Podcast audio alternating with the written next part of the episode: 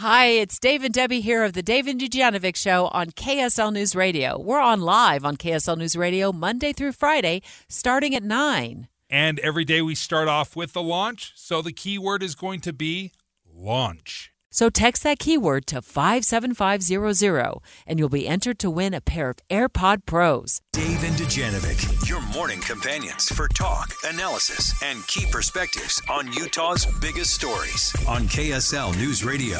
Well, not only is U.S. presidential candidate Nikki Haley in Utah today to rally or to head down to Utah Valley University for a rally, uh, she also just wrapped up uh, a conversation with our editorial board here, and Dave Noriega was there.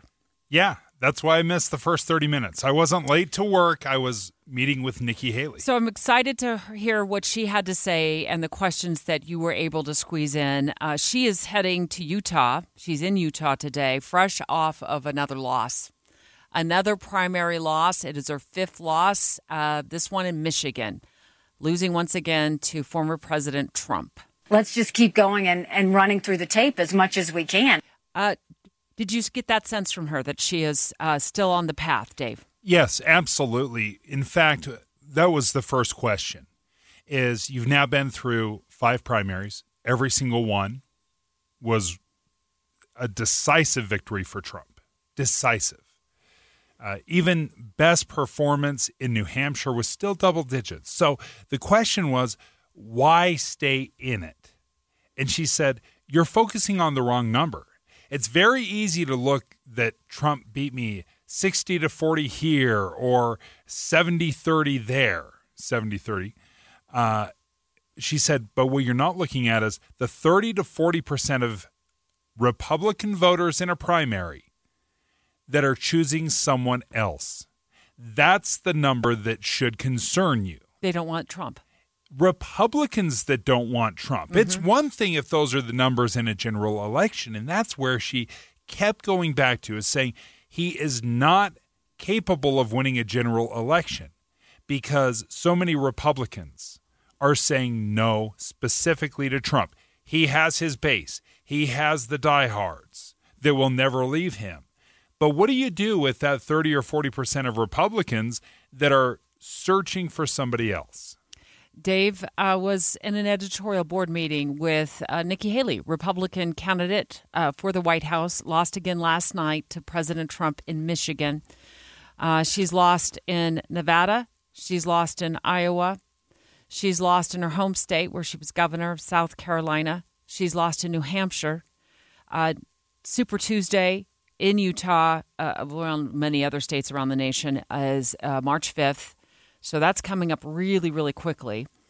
Um, I- am curious what she had to say, Dave, uh, in terms of uh, the question that you said you wanted to ask her is why her message isn't resonating when clearly in a head-to-head hypothetical in the general election she beats biden the latest poll i saw was by 16 points she trounces him yeah and and I and we wanted to know. This really was at the crux. What is not resonating with Republicans? Because if you look at it logically and say, okay, if the ultimate goal is to win the White House, it's not to win a, a primary in the spring, it's to win the White House, and you have a double digit lead head to head with Biden, what is happening with Republicans? And she said this I don't judge the people you want to serve she looked at Trump and said, I think a lot of voters saw him when he was president as someone that didn't get an ounce of peace or a moment of credit.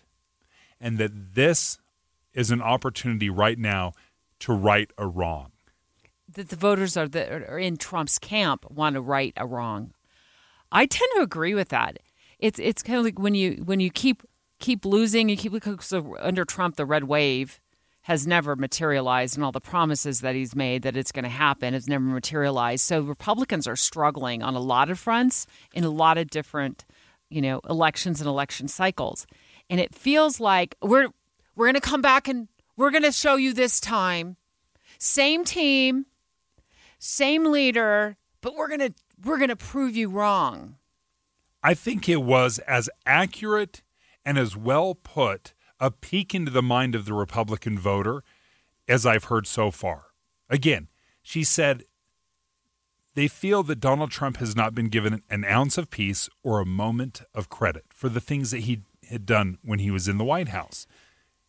What does she feel about? Uh, look, I want to address. The, I've been wanting to address this for a while. I her resume is stellar. Okay, she served as a uh, first female governor in South Carolina, daughter of immigrants who started a small business and built it into a very successful company. She worked there as a teenager. Full respect. I worked at my family business um, as a teenager and even probably a little younger. Uh, no, I was probably 13 years old when I started working there. It's a lot of work uh, in a small business. It's all hands on deck. You're building it from the ground up. Um, if mom and dad get paid, the kids eat. I mean, that's if mom and dad are successful in that small business, then you get to maybe eat extra lean hamburger on a Saturday night. It's, it's, you get 80, ex- 80 20 hamburger. that, that is yeah, exactly how stuff. it is. So I have a ton of respect. She's an author. I think she's written at least two books that I know of. Um, and yet she cannot get out of the starting blocks with the Republican Party. So let me address this. That's the elephant in the room. Is it because she's a woman? Um, there's plenty of polling. We can get into that later on um, will we have a female president ever in my lifetime? I'm 50, almost 57 years old, and I wonder this. And I think, okay, come on, Republicans. Is this because she's a woman? Uh, did she address that, Dave? Absolutely, she did. And she had a fascinating response. I have said this and I truly believe it. There will be a female president of the United States. It will either be me or it will be Kamala Harris. Wow. That was a picture. Reading between the lines, what does she mean by that? that President Biden isn't going to finish out his term after exactly. he wins the White House. Yeah, exactly what it is. Whether he gets elected and shortly after resigns because of whatever made up excuse or real excuse, whatever it might be, she is absolutely convinced that Joe Biden is not there. If he gets elected, he will not serve out the full four years. He will step down, Kamala Harris will take over. Because she doesn't see any path where Donald Trump wins the general election. So, again, as she described it, there will be a female in the White House in this next election cycle. it's either going to be me who obviously can win the White House, according to Nikki Haley, or it's going to be Kamala Harris, who takes over for Joe Biden. Well, and if Kamala Harris becomes president, guess what? She gets to run for for for another term. Yes. Right. yeah. Oh, Republicans, you're painting yourself into a corner. You're painting yourself into a corner. Hey, she said a lot more at the editorial board meeting. We've Dave just you know, touched on a few things that, that fascinated him and caught his attention. Um, we're getting all of that sound that was recorded during that editorial board meeting, a little behind the scenes action here, loaded into the system, and our producers and editors will be editing it, and we will uh, put it on the air in the 10 o'clock hour, Dave. She spoke to us for 25 minutes, and it was impressive.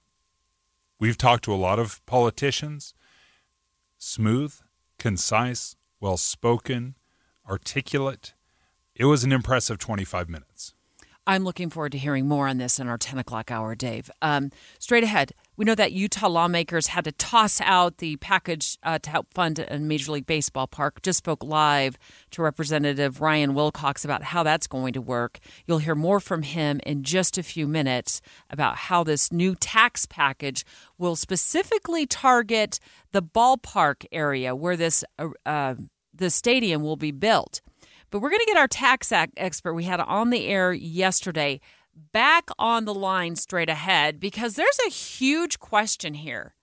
After they got rid of the hotel room tax because southern Utah and other rural communities just didn't like it, that statewide tax, there may not be enough money generated from this new tax to fund the billion dollar ballpark.